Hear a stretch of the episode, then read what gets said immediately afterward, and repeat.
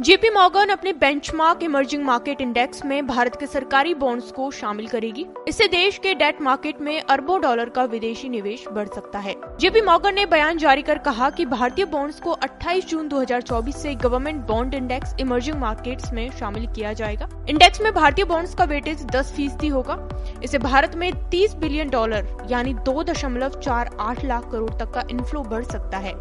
बता दें कि भारत सरकार ने 2020 में एफ़ यानी फुल एक्सेसिबल रूट प्रोग्राम शुरू किया था और विदेशी पोर्टफोलियो निवेश में सहायता के लिए पर्याप्त मार्केट रिफॉर्म किए थे, जिसके बाद जेपी मॉगर ने इंडियन बॉन्ड्स को इंडेक्स में शामिल करने का फैसला लिया है।